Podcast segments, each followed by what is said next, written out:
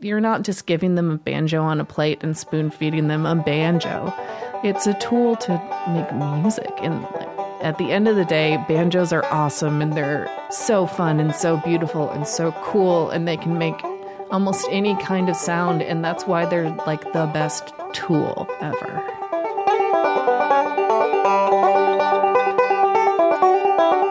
How's it going, everybody? I hope you're having a great day today. This is Keith Billick. Thank you so much for joining me for this episode of the Picky Fingers Banjo Podcast.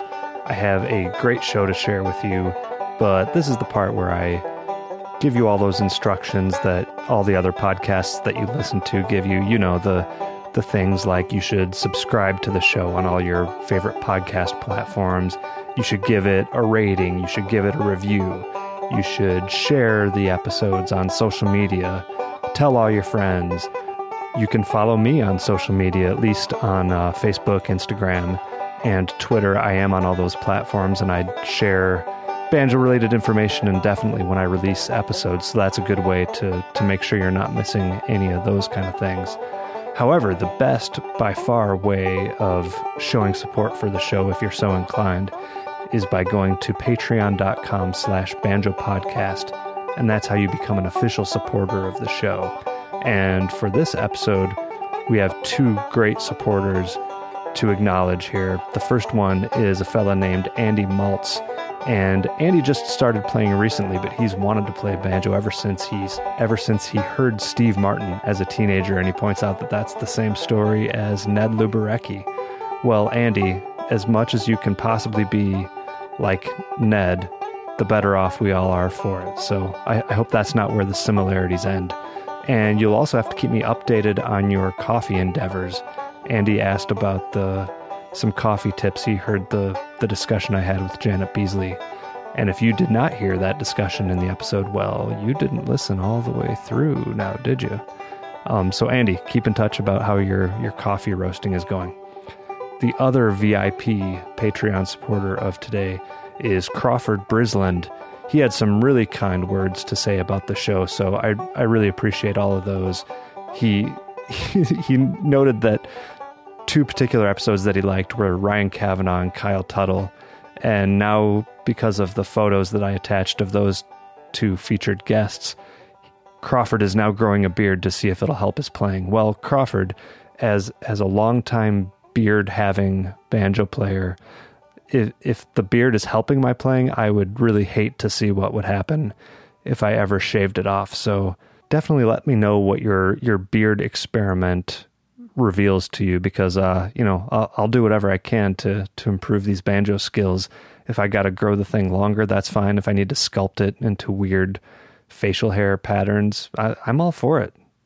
So anyway, Andy and Crawford, thank you guys so much for being supporters of the show for everyone else, that website again is patreon.com slash banjo podcast, and you can find all about how to become an official supporter of the show. As always, you're also welcome to contact the show with any questions or feedback or concerns or comments or other facial hair slash coffee roasting advice. That email address is pickyfingersbanjopodcast at gmail.com. Today's episode features a special guest named Grace van't Hof, and Grace and I have known each other for a while. In fact, if you listen to this show regularly or follow me on social media, you've probably even heard me mention her before because she's actually an excellent graphic artist and she's the one who I called to design the podcast logo. She did a fantastic job on that and there's you'll hear a brief discussion about um, some potential IBMA awards for her graphic design work. Uh, beyond that, she also happens to be an extremely excellent banjo player and singer. I don't need to give you all of her credentials because she does a pretty good job of that throughout the course of the interview. But I also don't want to bury the lead. The uh, the big recent news with Grace is that she was just hired as the banjo player for Chris Jones and the Night Drivers. I believe she's going to be officially taking over starting at the uh, end of September. So you can see her in action with Chris Jones. And of course, that is the banjo job once held by Ned Luberecki and most recently Gina Furtado. So those are some real banjo heavyweights. So yeah, Grace really representing the uh, the Michigan raised banjo playing contingent well out there in the in the bluegrass universe. You can also see her play with her country duo called Sinner Friends, and they actually just released an EP as well.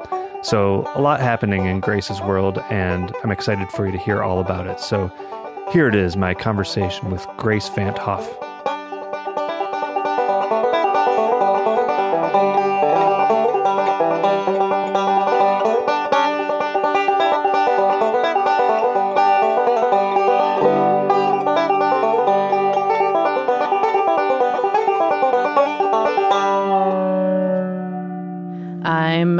Born and raised Michigander, and now living back in Michigan. I was raised in Holland on the west side of the state. You do have a proper like Dutch name, right? Is that what that is? So Dutch, Is yeah. it? Yeah. Okay. Yeah, Von Het Hoff. Yeah, it's got a space and an apostrophe and only one capital letter in it. It's really fun. yeah, that's quite the combo. Yeah, um, I grew up in Michigan, um, in Holland. Uh, I played music most of my life. My mom is a professor of dance and dance history, so music was that, and uh, music in church was a big part of my life growing up. But I mostly studied classical music until high school, where I was On what on- instrument? on I started on piano and then I also played violin for a while. Yeah, um, I was playing, still playing both when I started with banjo, and then um, shortly after I discovered banjo, I injured my pinky on my left hand playing field hockey. I was going to ask if there's a story behind that. Yeah, um, not really much of a story, just like Wasn't a fight or anything. No, I wish. No, it was just it was a pickup game of field hockey. It wasn't even like a league game or anything. And uh yeah, I crunched it pretty bad and didn't realize how bad it was when I did it. And then it kind of grew back weird. And violin was hard ever since. But But so, so you figured banjo it couldn't possibly. Well, it was easier, you know, because the tension on banjo, like you're not really doing like hammer-ons with your Yeah, yeah. The pinky. Pinky's not, you know, a real heavy lifter, and the tension's so low. You're not like doing slides and stuff. So it, it works okay. It's okay. Yeah. Yeah. So how did you actually go from being exposed to classical music to even being aware of or having the opportunity to switch to to It- banjo? Um, it was a total. It was kind of a total fluke. I was uh, also a science nerd, which has been a big theme of my life, and so I was on the science Olympiad team Yeah. in high school. And since I already played music, and my dad is actually a really talented woodworker, he's trying to teach me some of those skills. They delegated me to an event called Sounds of Music in Science Olympiad, where you had to take a timed test on the science of sound on acoustics. And Okay. then mostly like physics and Yeah. Mm-hmm. vibrational wavelengthy yeah, type things. Okay. Um, and then you had to build an instrument. You had to be able to play any scale on it. You had to play music that they provided for you, and then you had to play one of your own numbers. And it was two person teams. and so, how long do you have to do this? Like oh, a few about hours a semester, maybe. Oh, okay. Yeah, I, I was going to say that's a that's you a have huge a, ask. You have about a you have a one whole season to build the instrument and prepare with your teammate. Got it. Study up on the science of sound. Okay. learn all your scales and um and then learn you uh, essentially like you get better points too if you duet the piece so it's it helps if it's With your partner. yeah Okay. but that's difficult because it's difficult to make instruments and then even more difficult to make instruments that sound good and And then expect both of you to be able to to perform something. yeah. Yeah. so i did it for two i did two seasons with the banjo which i should say i we decided to build a banjo completely uh, because my dad had built me a toy one when I was a little kid, and I remembered it. And I thought at first, oh, I can just go find that toy, right? And I'll just learn to play that and whatever. I don't even have to build something. I couldn't find it, but I was like, Dad, build me that banjo. When I was little, he's like, "Yeah, cool," and got the Foxfire books off the shelf. Are you familiar with those? I, w- I was suspecting that it might have been a Foxfire Plans version Yeah. of, of the banjo. yeah. it's these awesome books that I guess it was like a high school English teacher um, somewhere in rural, I think Virginia or maybe Kentucky. I don't know the background. I, I'm familiar with the books, but I don't know the story behind them. Yeah, I think it was this teacher was working in this kind of struggling school district, and to get his uh, students engaged, kind of sent them out in the community and had them interview people about things they did. And so Yeah. there's all these sections to the series of books, like how to tan hides and Yep. how to make moonshine and All sorts of survival skills. yeah. And one of those survival skills is how to build banjos and dulcimers and fiddles. And so we just built a five string prototype, I guess, right out of that book. For the Science Olympiad you did, or your that's the what your dad had used. He had both, used maybe. it very loosely for the toy one. And Okay. then in high school for Science Olympiad, we sat down and like built it. I still remember it was like a maple neck. Um, it was a cherry, cherry and plywood pot, but it was built around um, a Folgers can that we like Okay, cut yeah, in yeah. half. Yeah. And then this, the head was deer hide that my dad had. I think it was from Roadkill. I don't think it was from one of the deer that he shot. That's perfect. Yeah, I think he let me use that one because it was roadkill because it was all torn up, not like. a So what song one. did you play on it? Oh, what song did we? And do you still have it? I do still have it. It's Okay. cool. Um, we I think I played. I think we did Amazing Grace the first year, and then in between the first season and the second season, I'm really gonna like show my age. Oh, brother, where art thou came out, which I I don't really care whether that's cool or not, but that was a big influence on me continuing to play. Just because that was like I already dug the banjo and the sound, but all I had to listen to were Dave Matthews recordings with Bela Fleck on it. Oh my gosh! And then um, my mom had a Bela Fleck record that she used in her modern dance class, Oh, and then beyond that, I think my parents had a Newport Folk Festival record with Jim and Jesse on it. All so right, that's so- all. That's all the banjo music I had. And then "Oh Brother, Where Art Thou" came out, and it was like, you know, like, actually cool again to, Yeah, to well- some extent. Yeah. it, it was. I mean, if you think about it, it's like that's a pretty, that's a pretty good like starter pack if you want to get Yeah. into Yeah. early country music, bluegrass, old time. Yeah, there's a lot of essential essential standard folk tunes on there. Yeah, and it and, And, great mean, performances too. Yeah, the artists on there Yeah. too. You know, you hear like Dan Tyminski do one, like then it's Alison Krauss, and you Gillian get Welch, right? Yeah. Gillian Welch. Yeah, Yeah, it's solid. How did you actually start learning? Because you you took those and decided that it was something you actually wanted to pursue. Apparently, yeah. I had um my kind of I had my homemade banjo, and I had this sort of what I realize now is like a really rudimentary two finger style that I was playing, and then I just I loved it so much. We I think. I think my parents kicked in like a hundred bucks or something, and we got a Saga banjo off eBay. I think it was like two hundred and fifty dollars, and it showed up, and the neck was all bowed. It was like almost completely unplayable. It wasn't. A, it was not a great banjo. it was like not even a step up from your Foxfire. It was Folgers. absolutely a step up from the Folgers Foxfire banjo because that one was fretless. Um, that one had sure, sure. friction pegs that I'd carved myself out of Osage orange, but I didn't let the wood dry completely first. So, in order to get it in tune, in fact, at competition, I'd have to take the headstock and put it under the drinking fountain and run water over the pegs. Oh, to So to get them swell. Mhm, Yeah, and then use like a serious, um, like a torque wrench to tune it. That's and then just incredible, uh, yeah. wrap like I'd wrap a washcloth around it so it would stay wet and stay in tune. So yeah, that the Saga was a step up, but it still wasn't great. Yeah. And nothing against those instruments. I played some that were really good. This one was just in rough shape, and I didn't have the skill set to make it any better. Yeah. So I guess we took it to the local guitar shop. The guy straightened the neck out, and I got started on that and played that one for about six months. Um, I had the uh, what is that book? It's um, the Pete Wernick Bluegrass Banjo. But yeah, it's an Oak publication. That's all it's called. Is it's just called Bluegrass Banjo. I think. Yeah, there's not more to it than that. But it's a very It's great Very comprehensive and- yeah, yeah. that one is great. Um, the tab is a little weird to read because it's handwritten, but I didn't know any difference. and it's on the spaces, not the lines, if I remember it Mm-hmm. Yeah. right. But it Yeah. takes a little getting used to. I mean, it was honestly like for me, I'd never read tablature before that. I just read notation, so Right. it wasn't that weird. But but now in hindsight, it's a little.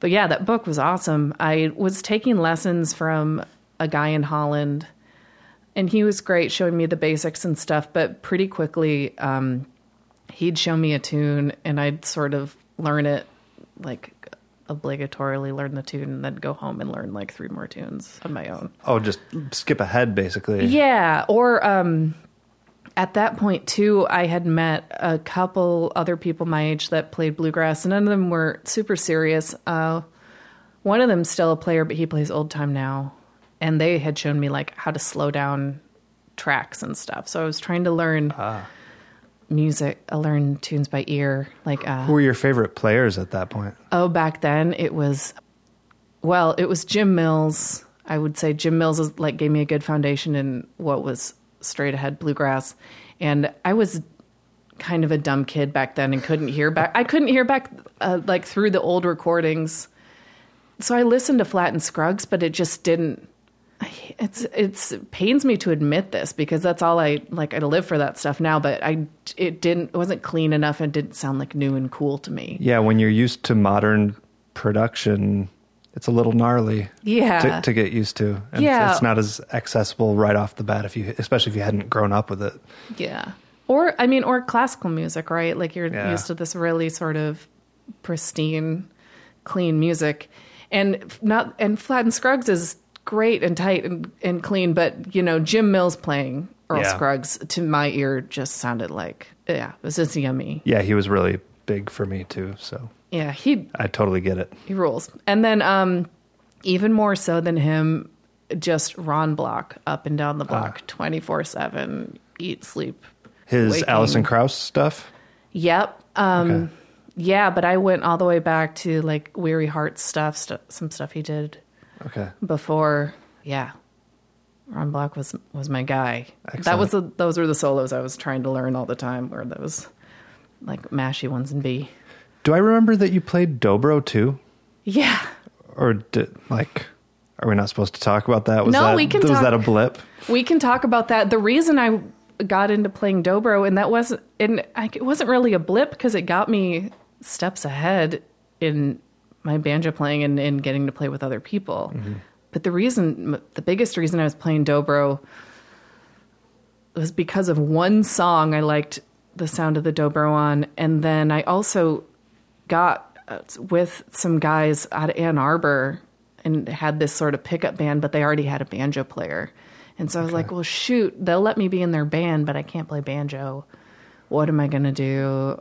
Oh, well, I don't have to learn that much new You stuff just find something. Yeah. if I play dobro. So I did. And yeah, I think I bought my first dobro. I bought my first good dobro from Elderly. okay. Yeah, maybe I sold it to you. Oh, you probably did. I probably did. Yeah, I used to come in there all the time when I was in college, like every Saturday I could and spend the whole day there just Yeah. playing stuff. Yeah, it's it's a good good ritual. This is Elderly Instruments in Lansing, Michigan. They know. they know They know already. that place rules. Yeah, it it taught me a lot. I have a cool instrument collection because of them. Employee discounts are are a great thing too. Whew. So what did you so you you moved on from the saga apparently Yeah, I did. And because that's not what you have anymore. No. What- And well, this banjo that's sitting on my lap right now is uh, the banjo I got uh, probably within a year of getting the saga. I think. Really? Yeah. That's Um, cool. Yeah, I like I said I'd gotten with some folks that were about my age that were playing bluegrass around Michigan. And one of the guys was mainly a guitar player and he had this banjo and this banjo had been like kicked around between a bunch of players in eastern Michigan. And it's kind of there's like a list of guys I have to call if I ever want to sell it. Oh, the That- the provenance of of rights of first refusal. Yeah, Okay. yeah, yeah. And he sold he sold this to me. Uh, at the time, I was really mad because I drove all the way to this side of the state, Uh-huh. um, and he wanted a hundred dollars more than he'd told me. And now, Ooh, in the hind- bait and switch. I know it was. I was so mad, but I also wa- knew I wanted this banjo. It was a great banjo, and um, well, then you cross his name, this unnamed person. yeah, I'm not going to name this person. you cross his name off of the list who he will not get contacted when you decide to sell it. It's No. that simple. Unless he wants to to give you the hundred bucks back. No, it- plus interest. Yeah. Yep. Plus it. Plus lots. Plus several years of interest. But yeah, I, I'll jump him in the line and sell it back to the guy who sold it to him. So take that. Yes. So this banjo, Yeah, what is it? it is. Uh, I call it my Fibson. It's from. As far as the fake serial number in it would indicate, it's from 1983. Uh-huh. It's uh, a copy of a Gibson Reno 4 model, I think. But no part of it is actually a Gibson. Not as far as I know. no. Okay. Yeah. So it's um it's just a copy, and it sounds awesome. And uh, I think as much as I'm like in love with it, I'm sure it's influenced my playing a lot because it's been with me the whole time. And I have other banjos too that I love um, and love to play, but I always come back to this one. This is my main guy. It's got a great dry yeah, bluegrass it crackles. sound. Should I play a little Please, so everyone can yeah. hear it? Um, uh.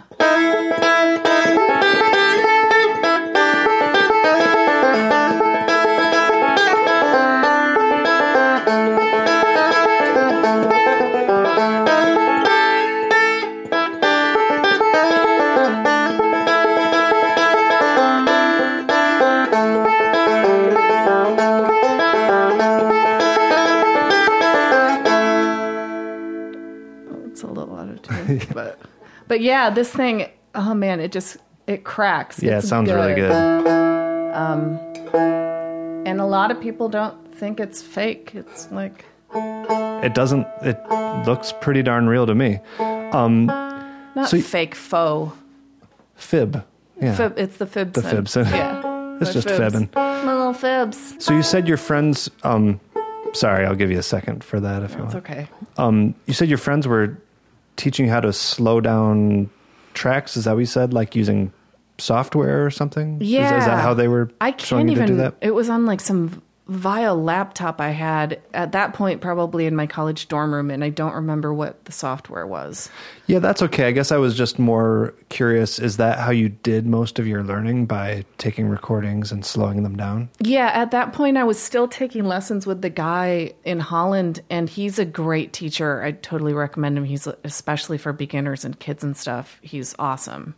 What's Um, the name? His name is Lance Rietzma. Okay. And he's still teaching as far as you know? Yeah, he is. I saw him a few months ago. He's te- he teaches at RIT Music in downtown All right. Yeah. Yeah. He teaches banjo and guitar.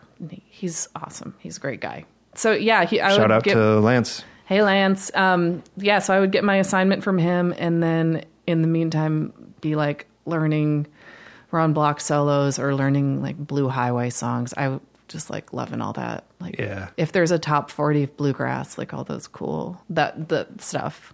But Do, from, do you feel like learning by ear? What did that help you with? Is that what you would recommend to other people who are who are taking up the instrument?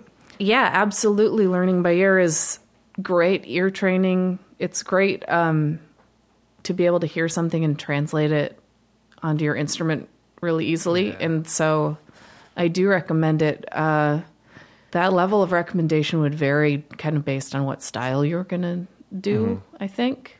But Mm-hmm. you, yeah, You think for bluegrass, pretty much it's the. I think it's great. I think for bluegrass, you should do it. Did you only. Something that I found really challenging is just the sheer fact that even when you slow down banjo music, you can be 20 notes behind before you even can press play on your on your computer and get your hands back on the instrument. So I ended up giving up and I end up figuring out a lot of like fiddle music instead just because the banjo has so many notes. I know. But Honestly, so I really I- admire that anyone who can can just dedicate themselves to to hearing the the banjo rolls and, and trying to get those right. You know, and I, I don't I probably know- should have done more. I probably should have done less because um, at that point I was I was a college student and living in the dorms, and I was also studying music in college. I was studying classical music, um, but trying to learn banjo and just like dying over bluegrass at the same time. yeah. And because I was doing banjo, they wouldn't let me use the practice rooms in the music department. I don't remember. Are you kidding me? It was so dumb. it was okay. I mean, I don't I don't remember what the exact rules were. Like I could go and use the practice rooms for voice practice, for like school sanctioned practice, but I couldn't play banjo in there. Can you sing with the banjo? I mean, I could, but that wasn't the stuff I was learning, so it was it was different. But so I'd practice in my dorm room, and everyone who lived in my dorm hated me because I'd Oh yeah, I because mean, I'd have to crank the music so loud that I could hear it over the banjo, over your own instrument. and I'm learning all this like like mashy, drivey stuff. That was just it was really loud. Yeah, And in hindsight, I yeah, am your poor roommate. I my poor roommate, my poor floor whole and floor. whole dorm. I am so sorry. I'm What, profoundly. sc- what school was this? This was at Calvin College in Grand Rapids, and I'm sure they're much more lenient about practice room space now. Well, let this be a lesson to them that they're really just harming the rest of the innocent students. Yeah, I'm really, really sorry. But you had an Brooks idea. Van Denen dorm. I'm really sorry. Yeah, class of whatever, 2000. Oh, don't probably like or something? 2008 or something. Yeah. So you were also having an identity crisis doing the classical at the same time. I was clinging. Yeah. Um, Do you feel and- like that influenced your your learning on the banjo? No, that was the voice, the classical voice stuff. My chops on piano and violin at that point were not good enough to be studying that at a classical level, Okay. at, at least seriously. And then I was in this bluegrass band, and uh, I think it was mostly a confidence thing. But they're like, "You need to take voice lessons. Your voice sucks." So I, that's why I started taking voice lessons. I'm like, "Oh, this is actually really fun. This classical voice thing is really fun." And that didn't super translate to bluegrass singing at the time, but it was because of the bluegrass band that I That you was, even got yourself involved yeah, in the first it was. place. It was just this big circular mess. Yeah, kind of backwards, but kind of Yeah. not. And then I've got all these friends who um, like went to Berklee and stuff. And I was like, oh, that sounds like that was. I mean, I know that a lot of them had to create their own curriculum and whatnot, but I'm Yeah. like, oh, that's, That would have been way cooler. that sounds familiar. But yeah, so at that point, I was like, I was so crazy about bluegrass and wanting to study music, and the classical thing wasn't really working for me, and that was fine. I. My classical professors were like, "What are you doing?" and I was like, "I don't know why I'm here." I was like, "I hate these classes." I didn't hate them. I was just young and dumb again. So I heard about the program at East Tennessee State, Yeah. and I got my advisor in the music department at Calvin, um, James Kuykendall, who's awesome organist and was from South Carolina, so was also kind of familiar with some aspects of traditional music. Yeah, is is he any relation to the rest of the Kuykendall family? Are, are you familiar with who I'm talking about? The- Yes, and I've thought about that over the years. I have no way of knowing, um, Yeah. but I know there. I know there. There's more than one family there. I don't. I don't think they're related. I haven't been in touch with him. I don't know. I was just curious. Didn't know if that connection got made since you were already talking to him about transferring to the bluegrass school. Maybe it would have come up that that that his kin have the know. magazine and whatnot. Yeah, I and that would be so cool, right? But I don't think. I don't think that was the case. Um, Okay. that being said, he was kind of like my guy in the department, and he was so cool. He wrote this awesome like letter of recommendation to the powers that be in the music department and said like Grace is to be praised for her initiative in like going to ETSU and I when I went for a semester that was the original plan and To ETSU, you went to first semester. Mm-hmm. Okay, yeah, so I, I, um, while I was still in Michigan doing all the irritating my dorm mates and stuff, I applied for the public performance scholarship at East Tennessee State, which is a great scholarship for people who want to go and study bluegrass there because it essentially knocks off out of state tuition. And so you just pay in state, state university tuition in Tennessee, which it's which not is nothing. Yeah, It's not nothing, but uh, yet well, it it ends up being like it's still expensive because it's college, sure. but it's ends up being a lot cheaper. Yeah, good. So I did that, and I did it on banjo and dobro. I was on there on a banjo and dobro scholarship oh, cool. because I used to still play that. Who was the main professor there when you that you? Raymond McLain was the head of the department. Mm-hmm. Um, he's since been replaced, not replaced, uh, followed by Dan Boner and Raymond McLain now heads up the program at Morehead State in Kentucky. Okay. Um, Raymond is awesome. He used to play banjo with Jim and Jesse McReynolds and with the McLain family band. And anyone who hasn't listened to Raymond McLain's banjo playing needs to pull their car over to the side of the road and just, yeah, take a listen. That Yeah. guy is, he has got ideas and they are cool and tasteful and so smart. And he's just, yeah. uh, I'll have to get some recommendations from you because I'm familiar with him, but not as much as I should be, Mm-hmm. apparently, based on, on your uh, Well, I mean, he's a- testimonial. he's a little overlooked and he's such a talented multi-instrumentalist that I think a lot of people who have seen him perform maybe don't even know he plays banjo because he's a great guitar player and a great mandolin player and a great fiddler too. Uh, but I do know that the McLain family band, partially thanks to how innovative he was on banjo and other instruments, were one of the first bluegrass bands to perform with a symphony orchestra. Oh, how cool! Yeah. When when would that have been? All I know is it was It's like I- before you were there. It was like buff. Yes, yes. Okay. Far before, and it was before like Bela Fleck or anybody had done something like that. Yeah, it was a new thing. Yeah. That's yeah, that's so cool. So yeah, Raymond is awesome. He was uh, heading up the department. Um, I took vocal harmony lessons from him, and then the uh, the banjo teacher that I got uh, put with, which is so cool because she was only there for a semester two, was Kristin Scott Benson, Oh yeah, how great! and she's I mean she's a monster. Yeah, of course. Yeah. she's the best. So what did she teach you? Tell give us some give us some tricks. First of all, she just taught me real straight ahead stuff. I think she taught me um just really, I mean really basic stuff that I think probably a lot of the listeners know, but like like that. what is that lick in Gold Rush? Uh There it is.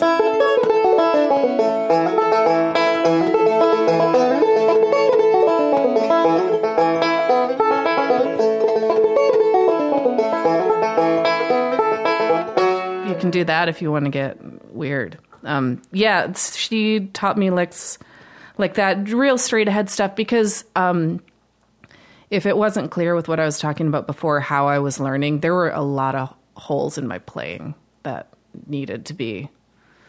And that was her Plugged, her main task was yeah, was she was just like, okay, you make got you into a complete player. Yeah, and she did. She did the best she could with what she had. um, but yeah, she would. I just remember it was a lot of these standards like Gold Rush, and I remember what I was so impressed with at the time is she could write tab about as fast as she could play the lick.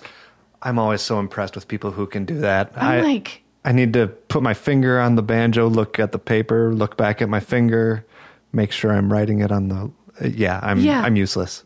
I was I was just like my jaw was in my lap. Yeah, she was she's awesome.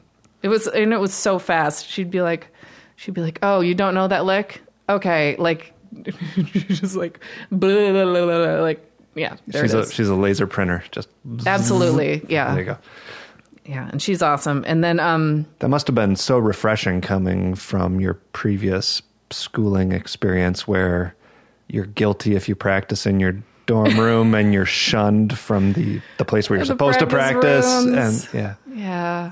Yeah, it was great. It was really, really cool. Um, I definitely, if I had the opportunity again, it, I would, I would do better with it. Yeah, it was really cool.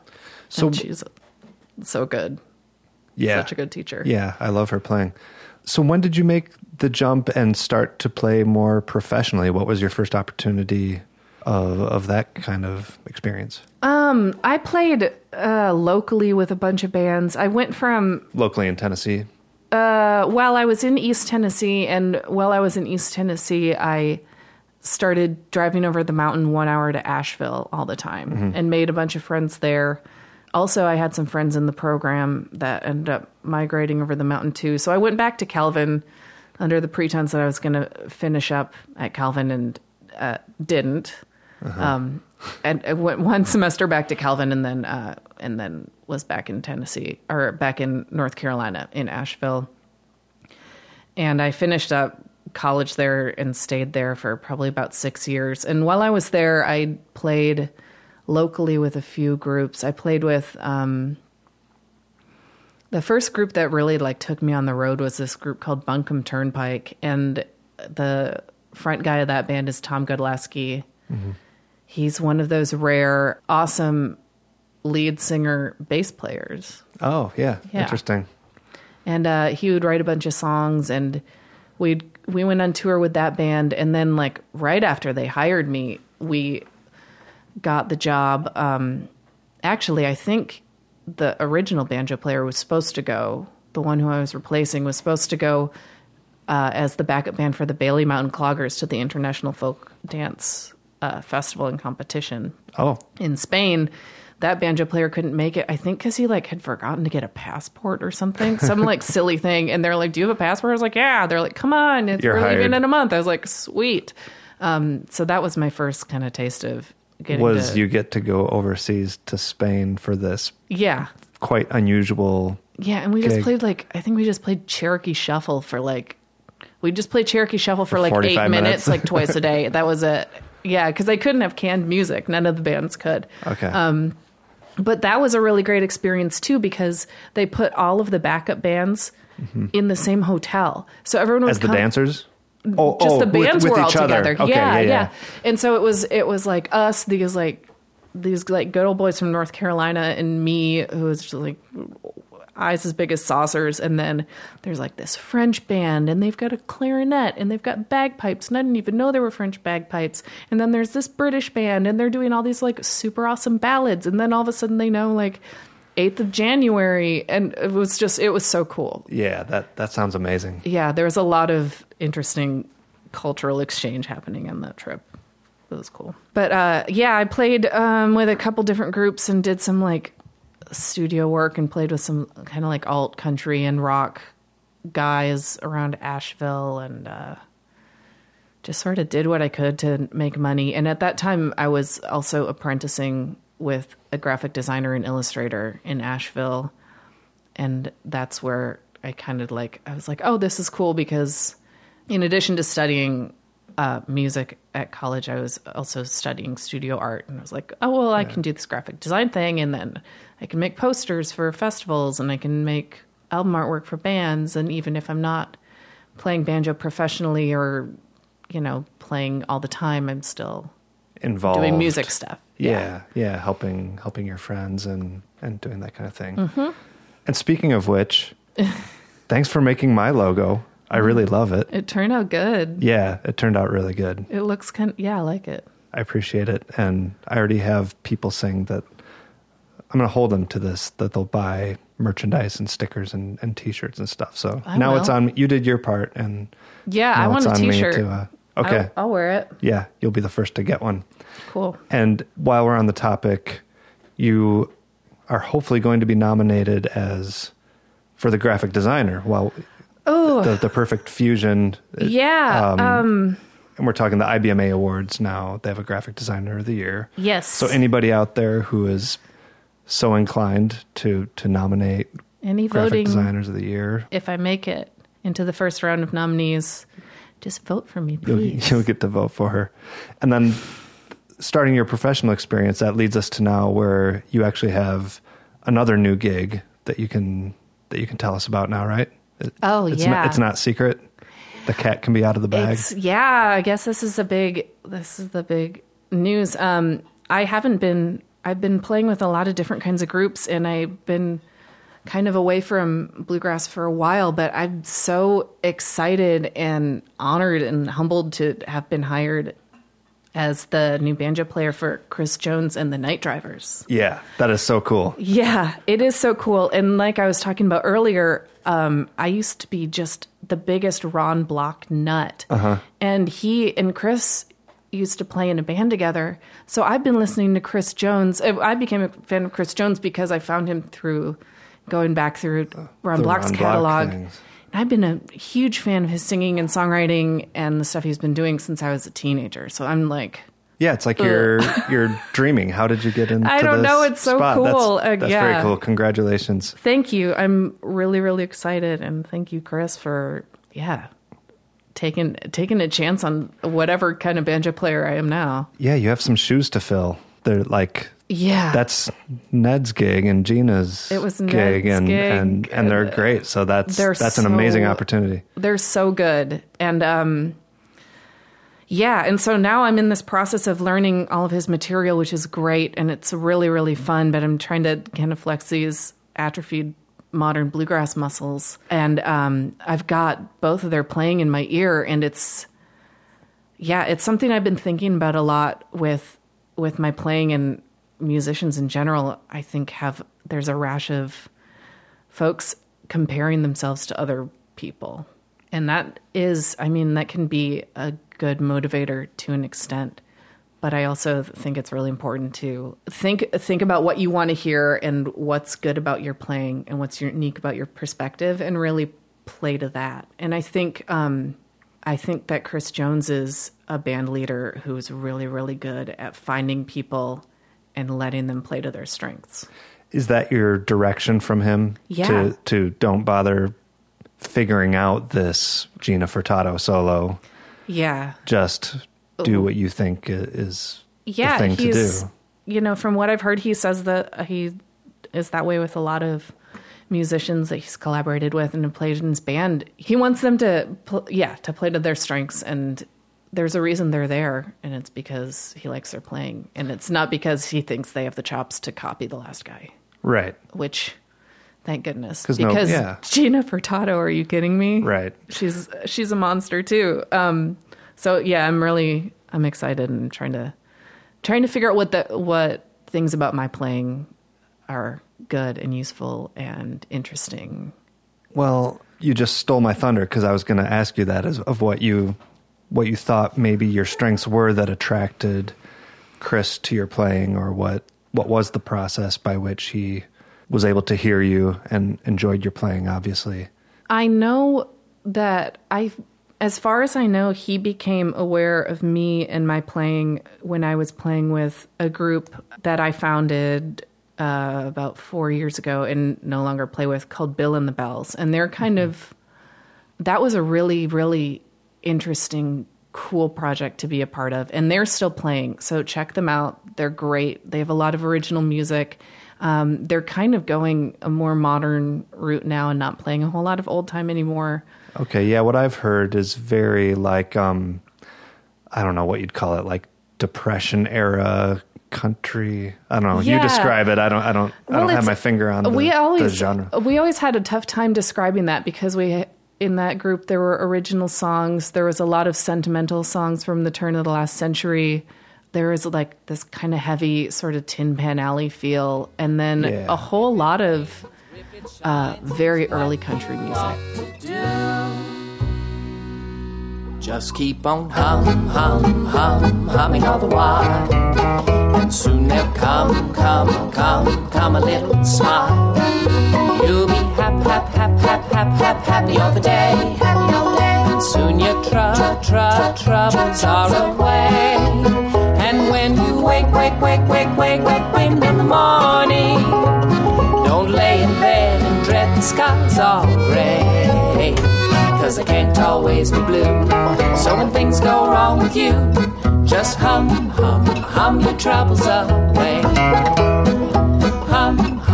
Hum, hum, hum your troubles away.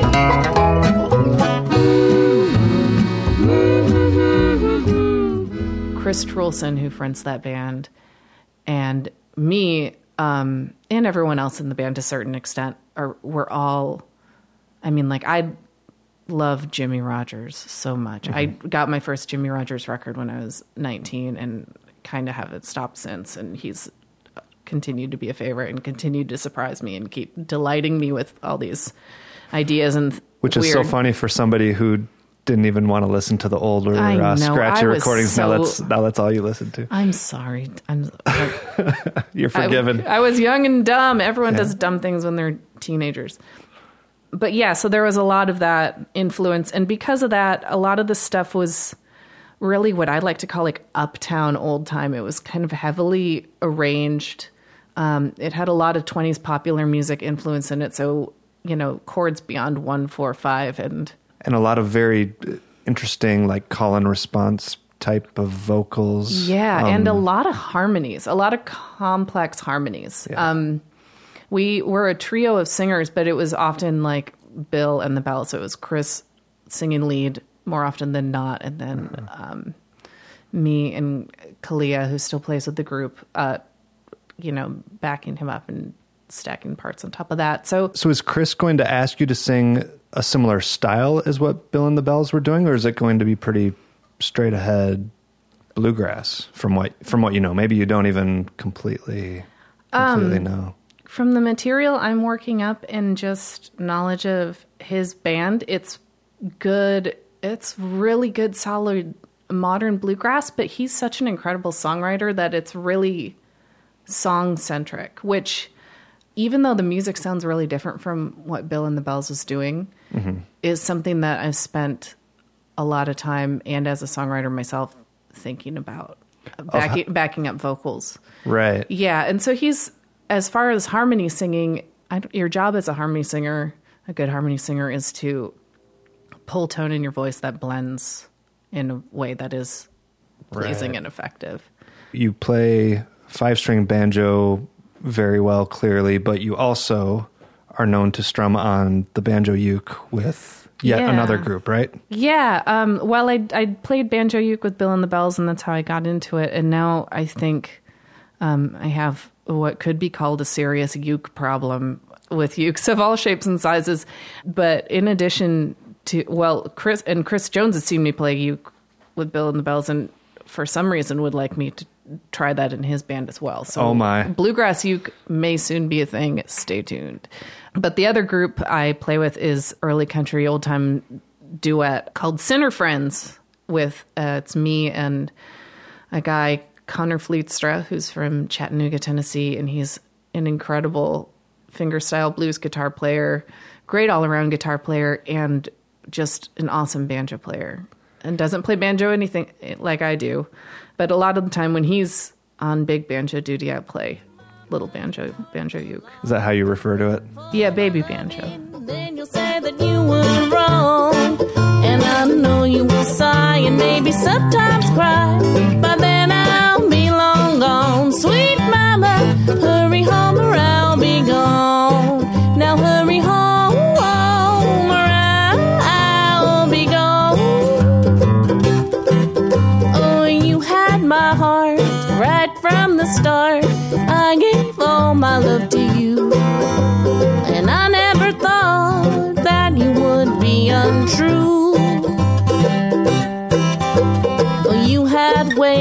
loving on your own. That's what made me leave my happy home. And now you're gone. And I'm left all alone. And now, of course, I mean, I've heard you referred to as the Bill Monroe of bluegrass banjo uke. Oh, I can't imagine where you would have heard that. Yeah, that'll that'll definitely catch on. You heard it here. So we we started talking about your banjo itself, and we and we got sidetracked somehow. But the other cool thing about that is, well, you said you you knew it wasn't a Gibson, but you have reason to believe that. Well, you know where the neck came from, right? Yes, and as far as I know, where I th- hope I'm right, but I think I know where the whole thing came from. It's um when I bought it, I thought it was a parts Gibson, just like a thrown together, cobbled together, Yeah. but mostly Gibson parts because it's such a good copy. But it turns out it's not. Um, and then this past, uh, and like I said, I have other banjos too. My other main bluegrass banjo is a Sullivan Mahogany Custom that I had built for me in 2008. And what are the custom features Um, of that?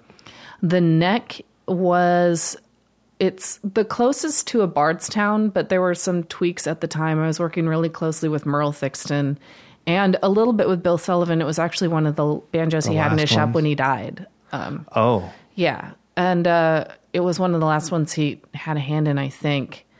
But the neck is a little bit deeper but thinner. It's um a so flat- deeper but thinner. You mean um, it's not as wide, but it not as chunky of a depth? You mean well nut width? Well, Keith, you play a Sullivan, and the neck is like it's like my arm. this one's Yeah. more like like like a child's arm. no, it's a lot. The neck is built.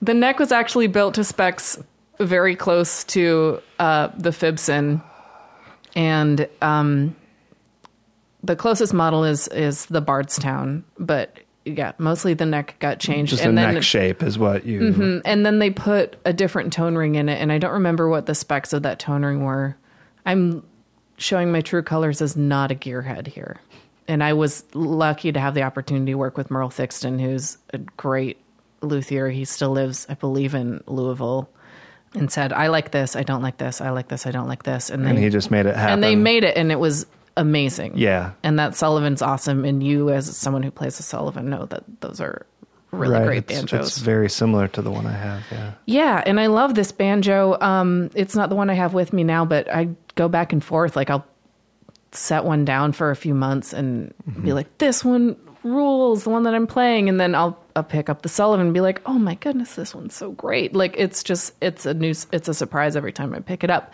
But the mm. funny thing is Right. that I found out this past December when I was on tour in Germany and we were on the bus a whole lot. So a lot of us sometimes would sit on our phones.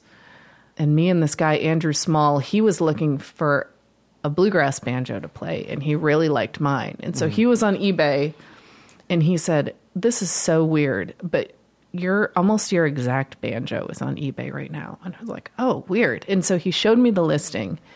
And sure enough, it's like from the same, it's probably from about like within a year of this one. It's from the early 80s, around like between early- 83 ish, you said you thought this. yours was? I think mine is around 83, if they're, yeah. And then, um, Yeah. This one is about the same time, identical in every way. Same little quirks like chalked in fake serial number, etc. And I'm not sure who did that, but I I don't know if the builder did that. Anyway, everything was the same except for the finish. And that banjo, the one on eBay was built by Bill Sullivan. Okay. Yeah. And then so you have a light bulb moment. I did, and I realized I was like, I went back, and the listing was from a guy who was from the same county as this banjo is from, and you know, I don't have. If anyone has information about it, I'd be curious to know. But I'm ninety percent sure that these banjos are sibling banjos, and that Bill Sullivan built both of my banjos. yeah. just thirty five Which- years apart. Which would explain a lot in a way. it would. Well, it would explain why I like my Sullivan so much. Yeah. because yeah, I really like this one. for sure. Yeah, that that's very cool that there's some some sort of cosmic brotherhood It's with, very, with your with your instruments. It's a weird serendipitous thing, yeah, that they might be siblings. Um, I was telling, I tell this story to most people, and they're like, "Okay, cool." And then I was telling it to my friend Gabe Hirschfeld, who is an amazing banjo player, Right. lives in Boston. You probably know him from the Lonely Heartstring Band, but he's got a solo project in the works that's going to slay. And he, He might give you a run for your money on the uh, graphic designer of the year. By the way, he he photoshops some pretty mean it's true. uh, bluegrass faces. operative word being mean. Yes. He's funnier than me, and the Photoshop work is really good. So, you know, check him out. Um, but I told him this story, and he was just like, that should be a movie. I was like, I know, right? It's like only banjo nerds would watch it. I know. Free admission with a Picky Fingers Banjo Podcast T-shirt. Yes. Someone needs to make the movie, and then I'll, I'll come and buy popcorn. I know some people. I'll, I'll get on it. So I know you said you're not a gearhead, but just humor me and talk Mm-hmm. about the rest of, of what you're working with here. You said you really enjoy your bridge. I what, do. What kind is that? Um, it's a Scorpion Bridge. Yes. Silvio Ferretti. Silvio. He's the man. Yep, he lives in. I live in Genoa, Italy, That sounds right. Yeah. Def- definitely. and he's wicked smart, He and is. he makes a hell of a bridge. Yes. Um, I've got this scorpion on here. He ended up having to cut the slots a little deeper for me because I tend to dig in pretty hard. And I was talking to you before um, before we started rolling that I was playing a square dance last night, and I was pulling my pulling the strings out. So uh, I might need to get him to slot this one Deeper again, still. or it might be time for a new one. But yeah, I- everyone got a little overexcited at the Yeah. square last night. That's an okay problem, I guess. yeah, it was it was a riot. Lit. It was lit.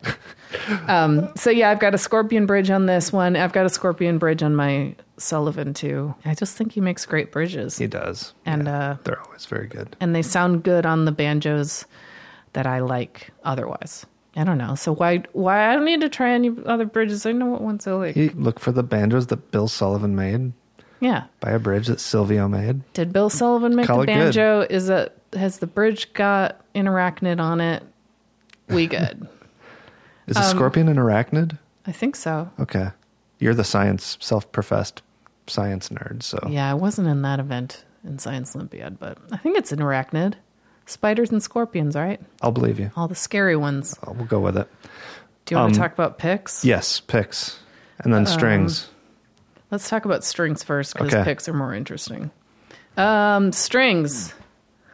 I have my set of strings here because I didn't know what gauges they were because I She needs a teleprompter for this part. Yeah, I just buy the. I get the nic- nickel plated D'Addario um, mediums, medium gauge. Now, are those the ones where the middle G is a 16? Mm-hmm. That was always really weird to me. You don't feel like that middle string is like way weirdly heavy? I do, and that's what I like about it. I think I know a cool. lot of players who are just awesome players that play with light strings, and I pick up their banjos, and it's great. But for me to get the tone, especially drivey stuff like I was doing last night, or even like heavy up the neck stuff, like that flowery kind of arrangey pop music. I mean, 20s pop music. I don't mean now pop music. Right. that stuff i like having to work for it i feel like that makes in my playing and uh-huh. whatever works for you do your thing find what complements your style and just run with it. But mm-hmm. for me the heavier gauge and the extra effort i feel like causes my tone to improve. Just brings out you know? the more sound that you want. yeah i gotta dig in a little more. I gotta work for it and because i'm working for it it sounds different and i like how that sounds. Got to earn your tone. yes. So you said picks were way more interesting. What uh, what do you have to say about Um, they're these? not interesting because of what they are really. Uh, well, they, no, they are. They're they're fine. I have a blue chip thumb pick, and I um and it's great. It's I think it's like the extra small. I don't know that they make a lot of ones this small, but this one's awesome. I've got it worn down pretty well, uh, just because I've been playing on it for a long time. So please don't switch it out because I'll have to learn to play again. But this blue chip is great. Before that, I played those Golden Gate. I think the Ivoroid ones were my go to. that was your go-to. Yeah, and I've got a couple backups in my case. I'm pretty sure they're those. But I, you know, It's um, tough switching back and oh, forth. fingers crossed. I haven't lo- I haven't lost this yet, or thought I have lost it. I've been pretty good about keeping track of it, so I'm glad about that. And then the finger picks I have on now are what turns out to be new vintage nationals. Um, and I've had these for probably about eight years, and they were gifted to me by a former sweetheart of mine. And I don't think this was their fault. Um, they gave it to me as a Valentine's Day gift under the pretense that they were actual vintage nationals. And uh, Gabe Hirschfeld, who I just mentioned, I ran into him in Boston a couple months ago, and he gifted me a real pair of vintage nationals. And I was like, oh, these are cool, cool. Now I have two And- pairs. I brought them home, and it turns out they don't look the same because somebody lied to somebody, and my Valentine's Day picks are not old. They're new vintage nationals. I want to see an episode of Pawn Stars where somebody goes in with some vintage nationals, quote unquote, and he has to call in his guy Gabe Hirschfeld to come authenticate. Oh, man. the, uh, the vintageness. Gabe has a lot, and the, the only reason Gabe gave these to me is because he has an opinion of picks like out of the same year from national. He's like, these are I can't remember. I think he gave me the ones that were too hard for him. He likes they're he likes them to be squishier or something. I haven't jumped down that rabbit hole yet. Maybe some. Um, I thought I had, I'll- and I I'll and it to. turns out I hadn't either. Okay. because I haven't had the chance to use them. I mean, they're they're vintage nationals. They're great picks, and I'm really excited to try them. But I don't want to. I don't want to just get out a normal needle nose pliers and like I want to. to I want to sit. I want to like light a candle and spend a Saturday afternoon making sure they fit right and not screwing up the picks. So I'm. So they're sitting on my desk at home right now, and they're waiting, shaping. Yeah. But these are great. As far as the angle, I don't know. They're pretty. What would you that you say those are pretty turned up? Yeah, they, they more or less follow the shape of your finger and extend Yeah. from the tip, I don't Now- know, a few millimeters or something like mm-hmm. that. Nothing too extreme. Nothing too either way. extreme. I like to dig in. I kind of, I've got a pretty good angle, downward angle on my fingers when I play. Is this almost a, a JD Crowe esque? It's a little Uh, crow claw. Yeah, I definitely. Um, JD's one of my guys I like to emulate. But yeah, it's it's pretty close to a crow claw. And then the one funny thing that's unique to me, I guess, is the pick on the index finger isn't bent up as far as I'd maybe like because I have a false nail on this one for playing uke. oh, so yeah, your your universes keep colliding. That's, Yeah. that's just the theme of your life. That yep. uh, That's why my playing's weird and does yeah. Sometimes things don't make sense, but that's okay. but people like that your playing is weird because Somebody then it's your playing and that's what I think gets you hired for things. I think that's what everyone should do. I mean, uh, don't be don't be so weird where you're making people uncomfortable in a bad way, but why do you want to copy somebody? You can learn what somebody Because did. Because people sound good. people sound good and they play good things and you should learn what they did so you can learn to be good like them but you don't want to learn to be somebody because if you end up being somebody you're still going to just be a clone of that person Yeah. just be be somebody like them with a lot of their same skills but a different person Yeah. be yourself What are some of the things that that you think distinguishes your playing? And I imagine it's probably highly influenced by playing the banjo uke and these other Yeah. country songs that you've played. My um, banjo playing, I was trying to think about this because I've played a lot in a lot of different styles, and you can go back through my catalog of stuff I've actually sat in a studio and recorded, and it sounds, a lot of it sounds really different from one project to the next. Yeah. I think a lot, and especially as I've matured as a player and thought more about the musicality of my playing, it's a lot based on the song and the story of the song. And I'm a songwriter too. I'm like a nerd about old songs, and I, like songs still make me cry, and I like to I like to sing them and I like to play them. And at the end of the day, banjos are awesome and they're so fun and so beautiful and so cool, and they can make almost any kind of sound. And that's why they're like the best tool ever. And even an instrumental song is a story and a song, and it's a message you have to deliver to somebody. You're not just giving them a banjo on a plate and spoon feeding them a banjo. It's a tool to make music and like make a song. And so a lot of oh, I'm getting a little like woo woo about it, but um a lot of my playing now is like here's this song. Hopefully I get to sing on it because I love to sing. And what can I do to back up my singing and the lead singer if there is one singing in a way that supports that singing, supports the lyrics and the story of the song, and is is a vehicle to get get that message there efficiently. That's really what you're thinking about is what's the vibe of the song and how can you capture that? Of course, if you're singing it, you need to capture it, but Yeah, that really extends to your and it playing too. and it extends to just basic technique and what I choose to do. Because if I'm playing and singing at the same time, there are serious limitations to what I can be doing behind Yeah. my voice. yeah. I can play some leads and runs and stuff, but I have that has to be thought through, and I you don't want to end up on some part of the fingerboard and not be able to look down, you know, and take your voice Yeah. off the mic. So Yeah, that, Yeah. that'd be a bit more disastrous. Do you know things about microphones and pickups, or should we just bypass oh no, I can that talk whole about my, bit? I can talk about. I I have a microphone. yeah, Mm-hmm. that you know what what it is.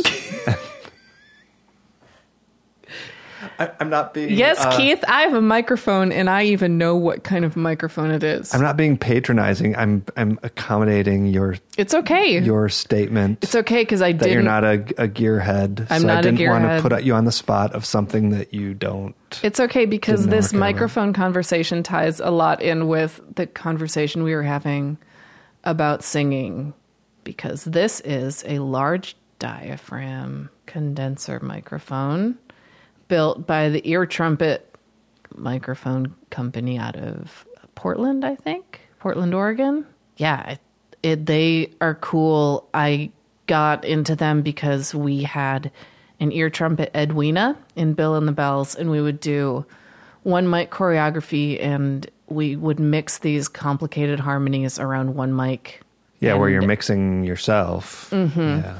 And it's great if you can get a condenser mic to work and you have a vocal heavy band. It is so great to be able to do that because you can listen and hear and get it most of the way there on your own without as long as the sound guy isn't, you know, riding the faders and getting too fancy. Yeah, a, a lot of a lot of sound guys who have not encountered that will get very anxious very quickly when you Yeah. tell them what you want to do. But yeah, being face to face with the people that you're singing with, Mm-hmm. It's there's no so- substitute for that. It's so great. You can lock in. You can lock in on the harmonies and, um, you know, get the shivers if you're doing it right. And uh, with Bill and the Belles, I really I realized that I saw not knowing a whole lot about microphones. I saw that this microphone didn't fail us very often. It was Right. great in a lot of different contexts. And so when Bill and the Belles and I parted ways, I immediately got on the horn with uh, Phil at Ear Trumpet, and I was like, I have this duo project called Sinner Friends. Um, it's the two of us. We sw- we both play. We do a lot of harmony singing, and we'll be playing instruments. We'd love to do a one mic thing. What do you recommend? And he recommended the new hybrid one. Um, if you're familiar with ear trumpets, it's in the casing of an Edwina, so it's real like small profile. okay. Is that the one without the shock spring suspension deal? The casing is that's the, the Edwina doesn't have the suspension, right. Okay. um, but the hardware inside of this mic is the one from the Louise, which is that's Which is the, one you're talking spring. about. Mhm. Okay, gotcha. Which has a little wider scope. It can cover like a whole uh, a whole acoustic ensemble if they're small, which Sinner Friends is because it's only two people. A duo, right? and it's a great mic. This one's called a Delphina. All of their mics are named women's names. Yeah. Um, but this one is actually named after Del McCoury because his really well cool. because his I band uses them and Yeah. they they're like, look, we like the Edwina, but we need a little more. Um, I don't know what's the what's the word like A pickup pattern, radius, yeah. yeah. And can you make us this hybrid? And they were making them, and people saw them in Del's band, and they're like, "We want that, we want that." And so they So just now it's stopped. an actual Mm-hmm. model that they that they offer. Yes. So I has Mike. It's a Delphina and it's cool. It's awesome. We Yeah. um the latest gig we used it on was this little like honky tonk bar in Madison, right outside of Nashville. And normally you would be insane to use a condenser. Yeah, that's a real test. Like that. Yeah, that's a And real test for it. It rocked. we, did, we went in so and had the sound guy ring it out and then just take it down a little bit and it and just set it and Mm-hmm. set it and forget it. She's a great little mic. Yeah. Do you think you're going to use that on your banjo when you play? I I don't know what Chris uses typically for like a how I- his stage setups usually are. I, I- imagine there's a, an individual banjo microphone. but- There is. Um, everyone's individually mic'd in that group, which is a totally different animal and something I'm going to have to get used to. And I'm excited at that opportunity because it's it gets to change the way you play, right? I'm not sure exactly which specific mics he uses, but Mark Stoffel, the mandolin player in the band, is also a great audio technician, and he's kind of he's the guy in that group. Yeah. and, and they're in good hands he'll with him. yeah he'll make sure it's sounding good. Whatever. so I'm not worried. I'll just be like, Mark, what do you you do? You do what you want. Yeah. Any other tips to offer? Uh, well, at the risk of sounding too like foo foo woo woo, um, banjos are really cool. they sound awesome. It's an exciting sound. Gear is really cool and exciting. Someone like me, that's not really the point of this whole thing though. It's it's the music, it's the songs and music is kind of magic, right? It's it's telepathy because you can play a song with somebody and be on the same wavelength with them without even speaking the same verbal language. Yeah, well, it's it's its own language. Yeah. the, this, the parallels are just But even even beyond that, like you can sing, you could sing harmony with someone you've never met before and hit mm-hmm. something, and the hair stands up on the back of your neck. Or the same with that. It's music is time travel. Like you can listen to Jimmie Rodgers singing a song on his last session he recorded before he died, and like he's so great in his delivery. You can feel that. You can be there. right. And that's a really powerful thing. And a lot of art has that quality, but music's so in your body and in your head.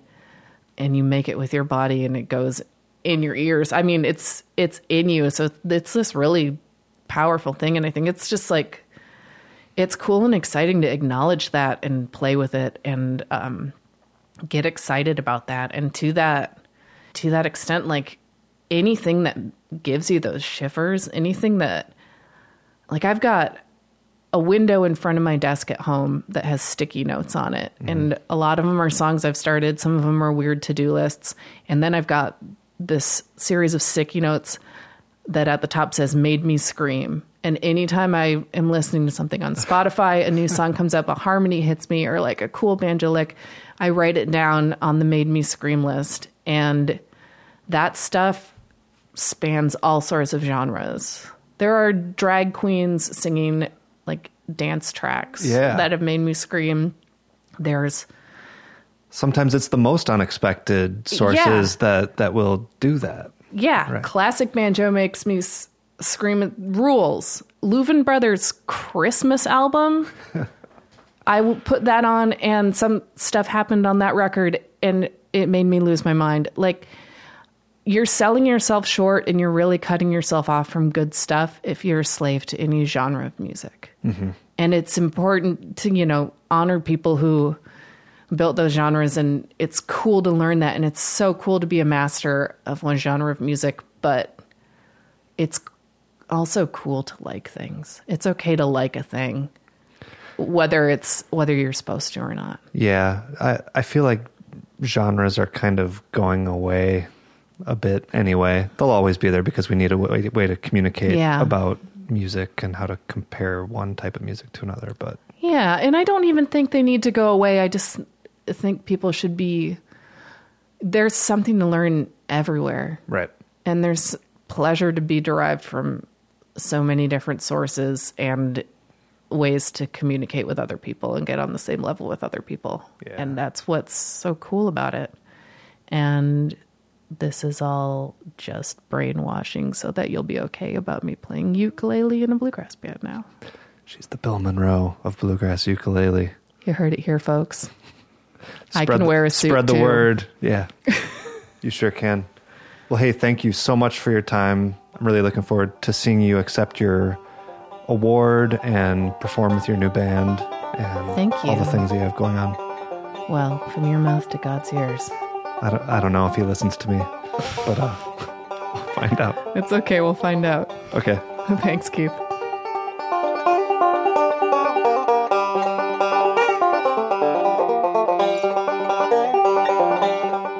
Thanks everyone for listening to this episode of the Picky Fingers Banjo Podcast featuring banjo player Grace van't Hof.